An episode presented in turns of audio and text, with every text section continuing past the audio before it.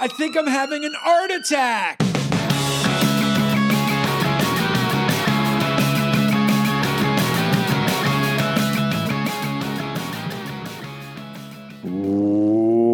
What's up, everybody? Welcome to another episode of Art Attack. I'm your host, Justin Bua, artist, and I'm here with Lizzie Daston, art historian. She's got a lot of degrees. I won't talk about too many of them. And today we're going to talk about, uh, we're, we're really just shotgunning some crazy stuff right now, but we're going to talk about Impressionism uh, because Impressionism has influenced all of our lives all of our lives, whether you're an artist, whether you're a construction worker, whether you're a poet, whether you are a contemporary artist who eschews the reality that Impressionism influences your life, it does. it does. It does. Everybody. We see the world through a different lens because Impressionism exists. Do you agree with me or do you disagree with me? I completely agree. I think Okay, that's all I want to know. Thank you for the Episode. Ladies and gentlemen, this was Art Attack. Have a great day. Yay! Woo! Okay. No, really, impression impressionism changed the game, and it's funny because whenever I start a class, I always ask my students what form of art they like the best, and I would say eight out of ten of them say impressionism, and it's because it is seemingly easy. We look at a haystack by Monet and we marvel at the beautiful colors and the pastels and the dappled light, and we see it as accessible. And what I find so entertaining about that is that Impressionism was a visual revolt. It really was. They were, to me, the first real renegade artists. They were like the street artists, the graffiti writers of the day who were Ooh, bucking I the like that. system. Yeah, they really were. And I think it's important to remind ourselves of that story and also to visually explain what Impressionism means and the ways in which it was different from the norm. Okay, so let's get into that Yeah, because I know for so once upon a time art uh, when artists gained skill sets uh, the the main goal in art was to be able to capture life as it was to interpret life as realistically as classically as seemingly possible. You talk about artists like Bouguereau, you talk about like artists like Gérôme. These artists were interpreting life like painting it like photographs before there were photographs, right? So we're living in a world and a time of art history before the Impressionists where people were really just trying to examine and interpret life. Well, I agree with some of what you said. They were not actually painting life as it was. That was the problem. The Impressionists were the ones who painted life as it actually was. The artists who were coming out of the salon, out of this academic system, they were painting from a one point frozen perspective. And that is not actually how life is because our eye is constantly darting around. Things are in motion. We see things from different vantage points. But if you look at a Bouguereau or a Gérôme, you see it from this frozen, static. It's actually place. Bouguereau. I talked had a long conversation with a French guy the other day, and I just wanted to make sure. What? And he was like, Bouguereau? No, of course it's Bouguereau. Yeah. Uh, Bouguereau? No, no, it's- Bouguereau. Bouguereau. Yeah, wow. from a vachement français. All right. Il m'a dit Bouguereau, donc c'est Bouguereau. Alors. I stand corrected. So from a, a it just sounds weird to say. I know it sounds like booger. That's why. It's just really, no matter how how heady and uh, academic-y this podcast is, you're just still thinking booger. You know what I mean? I am, which is so embarrassing. Every time you say Bouguereau, I'm like, oh God, booger. But anyway, so that artist, the B word, he would paint themes that are often culled from mythology. And that was really what the salon was teaching. You paint the Bible, you paint mythological subjects, and there was a hierarchy of genres. And this is really important. So the most skilled painters, the greatest works that they could accomplish, they were all history scenes. And history was not contemporary history, but it was mythological or religious. And then we go down accordingly. So there's a portrait, and then landscape, and then still lifes, and then genre. And so there is a ranking of importance. And that's something that the Impressionists were completely fighting against. They thought, we're not going to systematize art like this. We want to paint life as it's unfolding, as it's happening. And we are creating these significant canvases, but we're not going to paint Cupid and an arrow puncture because how is that relevant to our everyday lives? So I think that is the first really important shift that's going on in the late 1800s. Okay, so but what I think that I was saying, and I think that you were misinterpreting what I was saying, respectfully, is that art up until that point, from a technical point of view, was like interpretation. I'm not, yes, definitely subject matter. People were deriving from, you know, interpreting Dante's Inferno and, you know, all these, the Odyssey, the Iliad, and the Bible. But what I'm saying is that the Impressionists came along and said, this is just an impression. That's literally what it was.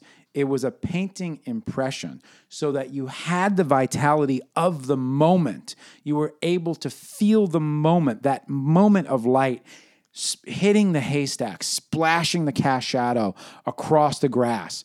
That was that was what the impressionists were doing. They were doing an impression of time and space. So, and they were doing it in a way where they were playing with color for the first time. You know, you look at Monet, you see the warm light cast cool shadows. Well, he's taking that to an extreme. He's taking these really, really saturated oranges and having this very, very pure blue from the sky reflecting in those cast shadows. So you see the rim of the cast shadows with the purity of blue because that's where there's the most pure color, right? Is right in the edge of those cast shadows where it's casting and then it's hitting the actual landscape. And then you're seeing the orange playing and dancing in really fun, interpretive ways. Yeah, absolutely. So I think what you're discussing is that the artists were freed from, they were really liberated from pictorial verisimilitude, which is exactly right. And there are a bunch of different reasons as to why. So, one is because they are fighting against this salon system of what art is, which is just very literal. We know that snow is white, and so we paint the snow white. And people like Monet, the haystacks that you mentioned in snow, they are actually perceiving. They're not painting logically, they're painting from experience. And as all of you hopefully know, when you look at snow and it's a really bright day, it doesn't read as white, it reads as blue. And so he's painting the snow blue because of that optical experience. So they are freeing themselves from the literality of color. And it's because they're outside. They're painting not in their studios, but mm-hmm. they're painting en plein air, which means outside. Mm-hmm. And they would literally take their canvases and take their easels. easels. Yeah. I'm miming easel. And they're bringing it outside and they're going to various outdoor parties and mm-hmm. they are looking at things and they're painting as light is actually dancing upon the surfaces of the objects. And so that is why we have such energy, such motion. And other reasons why they're able to do this at the time that they're working is because photography was recently invented. Mm-hmm. And I think the aesthetic of photography, which is really the aesthetic of the salon because it is completely literal. It's typically a one point perspective that encouraged painters to do something else because for the first time, we didn't need an artist to paint from the veracity of, of our expectation as a viewer. They can really interpret the world in the way that they see it. So, photography was incredibly important because of that. Also, because of the unique angles that a photographer is able to achieve with the mobility of a camera. So, you can take a worm's eye view, bird's eye view, and that opened up a compositional space for the Impressionists. And then finally, the woodblock prints that were happening in Japan and being traded to Europe, specifically France. So artists finally had access to this non-Western aesthetic, the ukiyo-e prints that were being made in Japan by people like Hokusai. And they were able to see the importance of flatness. So we get angles from photography, flatness from Japanese prints, a reduction of style and a an observational approach to color from seeing the world uh, outdoors. So there's a lot going on. There's a lot going on, and it, it, like you said, and by the way, thank you for clarifying what I said because you put it into focus. It's a complicated movement. You know, impressionism is not uh, is not easy, and there's a lot of important players that still resonate today with contemporary artists in terms of people, you know, referencing them, and just even in my studio, if you look all around me, I've got you know, I've got Degas, I've got Van Gogh, I've got Monet, I've got Manet, who to me is so good. You know, Manet, oh God, you know, Manet, Manet just hits me. Manet, who was the the elder of Monet, and Monet looked up to Manet, and you know, there's all these dynamics within Impressionism as well. But it really started in 1860s, where four young painters, Monet, Renoir, the one that I hate the most, Renoir. Uh, I hate him the most too. You do? I yeah, do. It's, it's so foofy, and and some of Renoir's paintings are really good. Moulin de la Galette is Yes, stunning. We should stunning. talk about that painting. Actually, let's go through each one and talk But, about but let me talk about the other artists who kind of got together and they were young and they were studying. And those four guys, much like the Beatles and rock and roll, took it to another level. It was Monet, Pierre Auguste Renoir, Sisley, and Frédéric Bazille. And they all met while studying under the academic artist Charles Gleyre. G L E Y R E. Gleyre? Something like that. Quelque chose comme ça. Je suis pas sûr exactement. Right, exactly. so, so when they met, and and there's think about all the players in the game. We're talking about Edgar Degas. We're talking about Vincent Van Gogh, right? Mary Cassatt and Berthe Morisot. Pissarro, the Jew. That Pissarro was a Jew who was the grandfather, the intellectual, the writer, the academic of the movement. So you see in these movements like this, guys, it's really important to note that like you got your key players, you got your key draftsmen. You know, you got a guy like Edgar Degas who studied with Jean-Dominique Ingres, right? And he's coming from this academic world, right? You got these guys who are like the home run hitters, the guys who are like absolute sheer phenomenal draftsman. And then you got a guy like Pissarro, who's not the greatest draftsman, not the greatest painter. He's very good. He's very good, but he's not the greatest. But he's the academic. He's the guy who's like, I'm going to write about this movement, guys. I'm going to be the figurehead. I'm the Jewish guy here, so let me be the, you know, let me do the, let me do the studying. You know what I mean? Like I'm the, I'm that guy. So I'm the guy that's going to write about it. Then you got your, you got your Van Gogh. So you got your crazy well, he's guy. not an impressionist. He's a post-impressionist. Yeah, he's a post impressionist. But I, you know, people think about him as an impressionist. Am I wrong? Van Yes. Gogh? yeah. Because everybody's wrong, you're saying. No, he worked later than the Impressionists. His style really takes incredible points of departure from the Impressionists because he invests emotions Mm-hmm. to the work that the guys that you're talking about and the women, Berthe Morisot and Mary Cassatt, that they're not really interested in. For them, it was more of a visual exercise Mm-hmm. in actually recording life as it unfolded in real time. Yeah. And then Van Gogh, Van Gogh, he took that visual inquiry and then he invested it with more emotionalism. So he is different from the impressionists for that reason. Okay, so you, but the, my point being is that you had all of these key people, and in order to have a cohesive movement, you need that. You need your guy who's like, oh my God, this guy's so good at scary, like the Degas, and then you got your guy like, oh my God, thank God someone could actually document what's happening, like a Pissarro, because otherwise, you know what I mean? We're going to have to deal with these critics, and they're going to like smear us, which they did, because Impressionism, believe it or not, it's the most like beloved movement now in all the galleries and museums in the world. But at one time, it was considered very subversive. Right, it was. So these guys were rejected from the mainstream salon. At the salon, there was a jury of artists and critics, and they would decide who was anointed and who was not. And they decided, since the aesthetic of Impressionism was so different from all of the work that they were promoting, that they were not allowed in the show. And so these artists, they decided that they were going to create their own show. So they built their own little exhibition space. Actually, I believe they showed in the studio of French photographer Nadar. So that's another little story of a point of intersection between photography and impressionism. And they hosted their own pop-up show. And they decided that they didn't need the accolades of the Academy. So they showed, and critics came, and as a word of derision, they said, ugh, it's not a painting, it's an impression. Mm. And these artists, they thought, yeah, it is. We're going to reappropriate that term that was meant as a negative, and we're going to spin it to our advantage. But I think Monet called one of his paintings Impression. And Impression Sunrise. Impression Sunrise, right. And that's where they got the name from. Yes, but they meant it as a negative. Right. It was seen as a criticism, and then it was turned into this cohesive term. And now, flash forward, not that we're not going to go back, but flash forward now, just think about the irony, right? we're talking about a time now where Impressionism is so mainstream. It's like every artist in, in, all of the malls across America, people are doing this impressionist painting.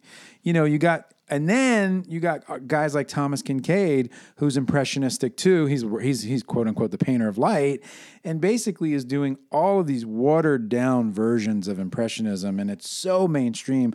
But once upon a time, you've got this subversive movement where they're circumventing the preconceived gallery world and throwing their own pop up show, and it's like you know, it's insane. People are like these guys are these guys are renegades. They're rebels. They're artistic rebels. A hundred percent. And it's so fascinating to me that now the way that we look at their work is just so off the mark of the way that it was intended. And it just illustrates to me this cycle in art that the margins become the mainstream. And this happens over and over and over. And I can't wait to see how street art and the contemporary graffiti world, how eventually that's going to be subsumed by the mainstream too, because it happened before. It happened to the Impressionists. This is just the cycle of a lifeline of art.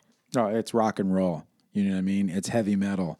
It's, you know, dubstep. And at some point, it gets integrated into mainstream culture and acceptable. And so the younger generation comes along and goes, oh, yeah, that, no, that's old people stuff. Right. But that's what happens. You know what I mean? Like I was cool. And now my daughter's like, you're not cool anymore. So, and then, you know, and then she'll be a parent one day and her daughter will be like, you're not cool anymore. And that's just, but that's what happens with movements. You know what I mean? So to me, Impressionism to this day, like when I'm doing a painting and working on a painting, I will, I when I and especially when I'm dealing with color, I'm going to open up a Monet book, and I want to get inspired. You know, I want to see because I feel like that's the first time when you're seeing color keys, uh, like when you see Monet, and we, keep going back to this because it's a really good visual point of reference. Is Mon, Monet's uh, haystacks? You see Monet goes to the same haystacks at nighttime and paints them at night. He goes to the haystacks daytime. He goes to the haystacks when it's atmospherically cloudy and paints them. He goes to the haystacks when they're backlit by the sun, so they're silhouetted. He goes to the haystacks when it's cold out and there's snow on them. He goes to the haystacks, and no other artist has done that. Okay, like you see Géricault's Raft and Medusa, and you see the color keys he does. He's doing one colorway. He's doing this is the time of day. It's very stage lit, right? It's it's only only one colorway for the most part. But Monet's coming there and saying, no, we're gonna do we're gonna do a, a various amount of temperatures, a various amount of time of days, you know, all kinds of all kinds of uh, conditions that the sun is going to bring this painting into, and he's going to experience them. So uh, that alone was groundbreaking that all of these artists were able to do all these interpretations of the same scenes in terms of temperatures you know climates and atmosphere. It was phenomenal. It was a real big breakthrough. Well, Monet is best known for that concept of seriality. I think and his that- beard. He was known for his Oh, beard. He had a- huge beard. what What- a beautiful white billowing pillowy beard. No, sometimes blue if looked at uh, in the snow in a very That's true. Very bright day. but Monet, because I think that it's important also to distinguish the artists because you talk about them as a team, a team who's exhibiting together as they did, but their styles are also really different from one another.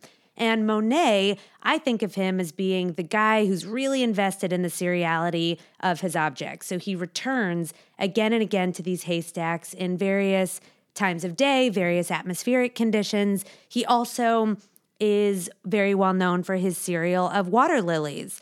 And those were painted at the end of his life at Giverny. He decided that he was no longer interested in the urban industrial Paris. And the Industrial Revolution is also a key player at this time because it is changing the way of the city. And Monet was just steeped in that, ingratiated in industry, and decided that he wanted a retreat. So he had his house in Giverny, really lovely place. You can still visit it today and see the water lilies and the ponds and the bridges that inspired him. And it's funny because historians will talk about his loosening style and how Monet is getting increasingly abstract and when how we know he's getting blind. exactly. That's why it's so funny because who knows if he knew that he was loosening his touch. Yeah. But yeah, so I think of him as the guy who's really invested in the serial.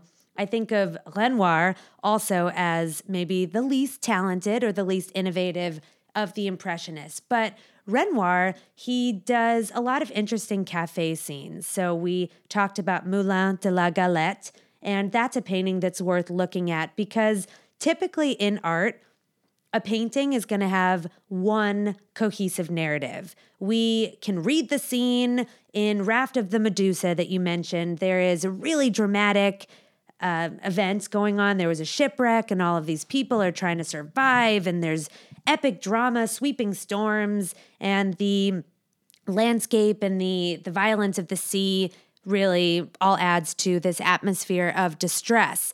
But in Moulin de la Galette, we have tons of little vignettes. We have couples flirting with each other, people drinking, people eating, the dappled light, the color. And so it's really more about just being comfortable in a bourgeois outing. And you're just enjoying life. It's about pleasure. It really introduces this theme. So his cafe scenes are interesting to me. And then toward the end of his life, he focuses primarily on bathers. And the bathers I do not think are very interesting, but You know, for Renoir, it's a simple like it, it's people love him by the way, and that's what's funny is like we're talking about him in the not most positive light, but for the most part, a lot of people do equate impressionism with Renoir, and it's because of his colors. I mean, he's very colorful and it's very lovely. You know, I guess the word lovely. It's very you know all the the rosy cheeks, the red lips of the women, and it's just a little uh, saccharine for me in general, Renoir. And and I think you know when I look at im- impressionism, I lean towards the artists that are that are really powerful, like you know Manet and was Manet technically an impressionist because I know he was Monet's greatest influence. sure, he's a proto impressionist. So he really exists. What does that What does that mean? You mean pre? Proto before, yeah. Okay, so yeah. he's a transitional figure between realism Okay. of people in the 1850s like Courbet, Daumier, Uh, right, sure. and then the Impressionists. And their first show was in 1874. So he he's the 60s. So we have the 1850s of the realists, 1870s of the Impressionists, and he happens in that transitional moment in between the two. He painted something incredibly controversial. Manet's Olympia from 1863 that we talked about. And the reason why I think you identify him with the Impressionists is because he's not painting mythological subjects. He's painting real people. And that's what got him into trouble when he's painting a concubine and the bottoms of her feet are dirty. Yeah, Yeah, that was an issue. Luncheon sur le déjeuner. Totally, where the women are naked. Although Yeah. that one is interesting because it's kind of mythological, kind of contemporary. Mm. And so, again, he's not really firmly planted in one movement. He did a painting that's at the LACMA Manet. It's actually one of my favorite paintings, and, I, and it's one of my favorite paintings, but I don't know the name. It's the old man with the beard. Uh, he's like a homeless dude, like in in raggedy pants. Do you know that one? God damn, that one is so beautiful. Like his his mastery, his draftsman mastery and looseness of painting, and he painted his scale was huge.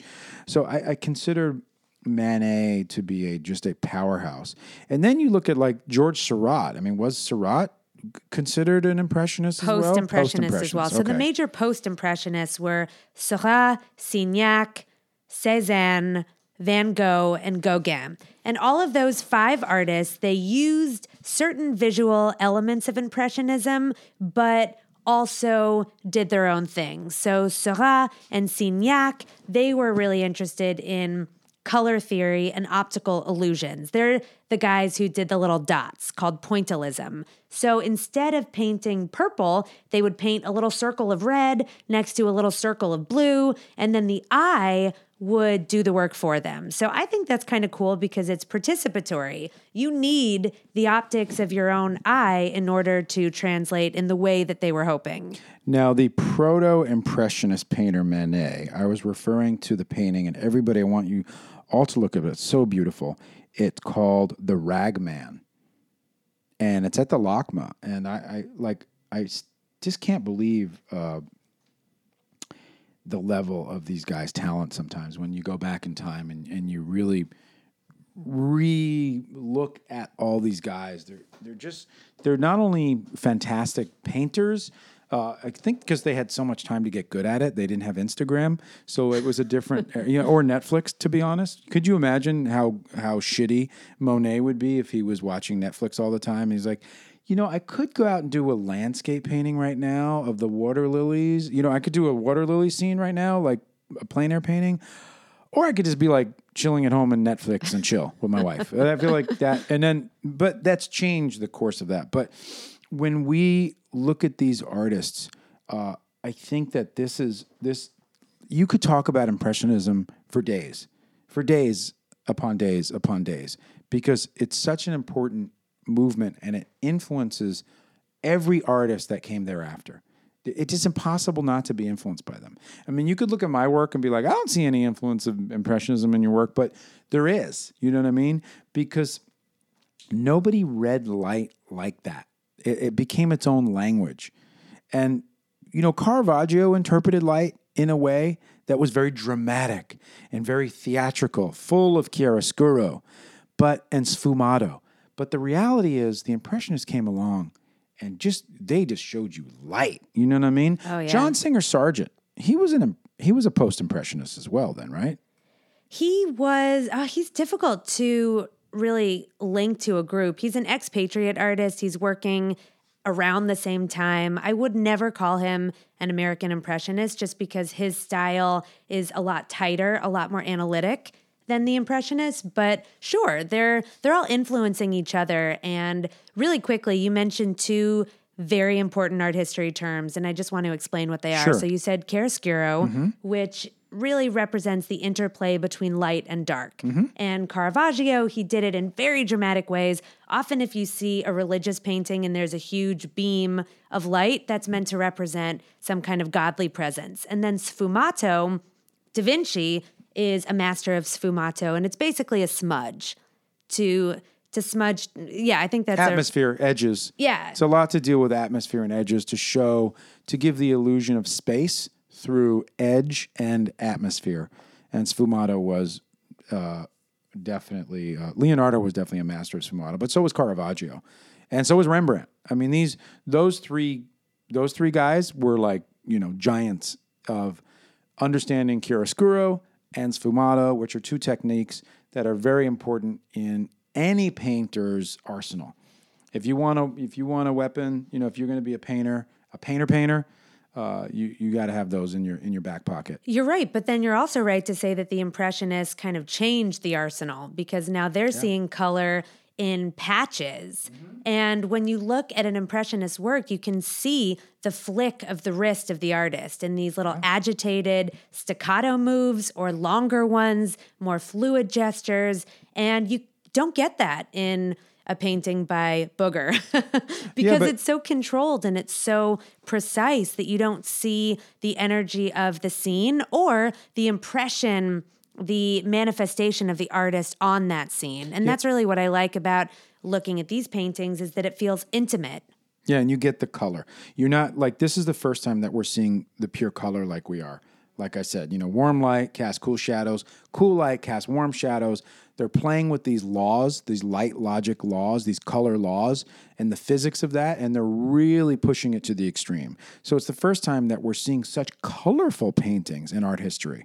You know, and then later on, you got artists like Dan McCaw and John uh, John Sorrow and all these other artists who today are playing with that same concept, but pushing it even further than the Impressionists were.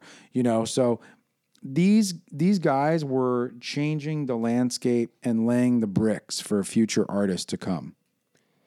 Very significant artists like the ones that we discussed, Cézanne. He changed the face of modernism completely, and Van Gogh and Gauguin, all of these people who saw Impressionism as a launching off point. Gauguin, though, I mean, did you really? What's really your feeling about Gauguin? Do you like Gauguin? I just feel like we. It's got to take a Uh, There's some there's some deforming ethnocentrism in Gauguin's work for sure. He was also probably a child molester, but do I see the spiritual infusion of his time in Breton in his work? Yeah. I think that there there is a spirituality and a mysticism to the work of Gauguin that is significant. I'm not a fan of his work. I It's appreciate very yeah. No, I mean I like the flatness, that that interest in outline in a contour line in maybe less focus on moving from foreground to background and starting to shift from bottom to top. I see that as all really key characteristics of modernism, the modernism that would come. So, for that reason, I see him as important. But I know that we should wrap this up. So, I just wanted to outline a couple other Impressionist artists that you guys should know. One, of course, being our favorite anti Semite but very talented painter and draftsman Degas. He, unlike his contemporaries, mostly worked in the studio. And he does a lot of interior scenes. I'm sure you're familiar with his ballerina series. Also, he loved doing racehorses. And even though that was an, in an exterior environment, he would typically paint them or sketch them in his studio. And Degas, I really think better than any of the other Impressionists, he integrated the language of photography. And so often in his work, you'll see these incredibly oblique angles. The subject is rarely in the center of the frame. And that comes both from photography, but also these ukiyo-e prints, where mm-hmm. the composition is divided in two. Often all of the information is going to be localized to one quadrant. So either in the bottom diagonal or the top. And Degas is synthesizing these outside influences in his work. Yeah, Degas is a absolute tremendous draftsman, and you could see his work is very, very reminiscent of his teacher Jean Dominique Ingres, and Ingres's teacher, of course, is Jacques Louis David, and the lineage is very deep with Degas, and you could see that he was one of those prodigies who became very attracted to Impressionism and started. Uh, you know, just also very influenced by, like you said, photography. And he changed the game. Uh, Degas is a very, very bizarre artist because he was also very facile in pastel. And later in his life, you see his bathers and some of his works in pastels are just absolutely beautiful. You had the opportunity to see them at the Musée de d'Orsay in Paris, but now the pastel collection has been taken down. I just went to the d'Orsay in Paris for that reason to see the pastel collection, but it is now not being there anymore because the pastels, especially uh, uh, the works of Degas and, and all those wonderful pastel artists, were taken down because it was seen in dim light, but they were fading anyway. So they're figuring out what to do with it. So if you don't have the opportunity to see a, a Degas pastel, try to find one somewhere and really check out Impressionism in general. If you don't know anything about it, look up some of these artists Sisley, Pissarro, Degas,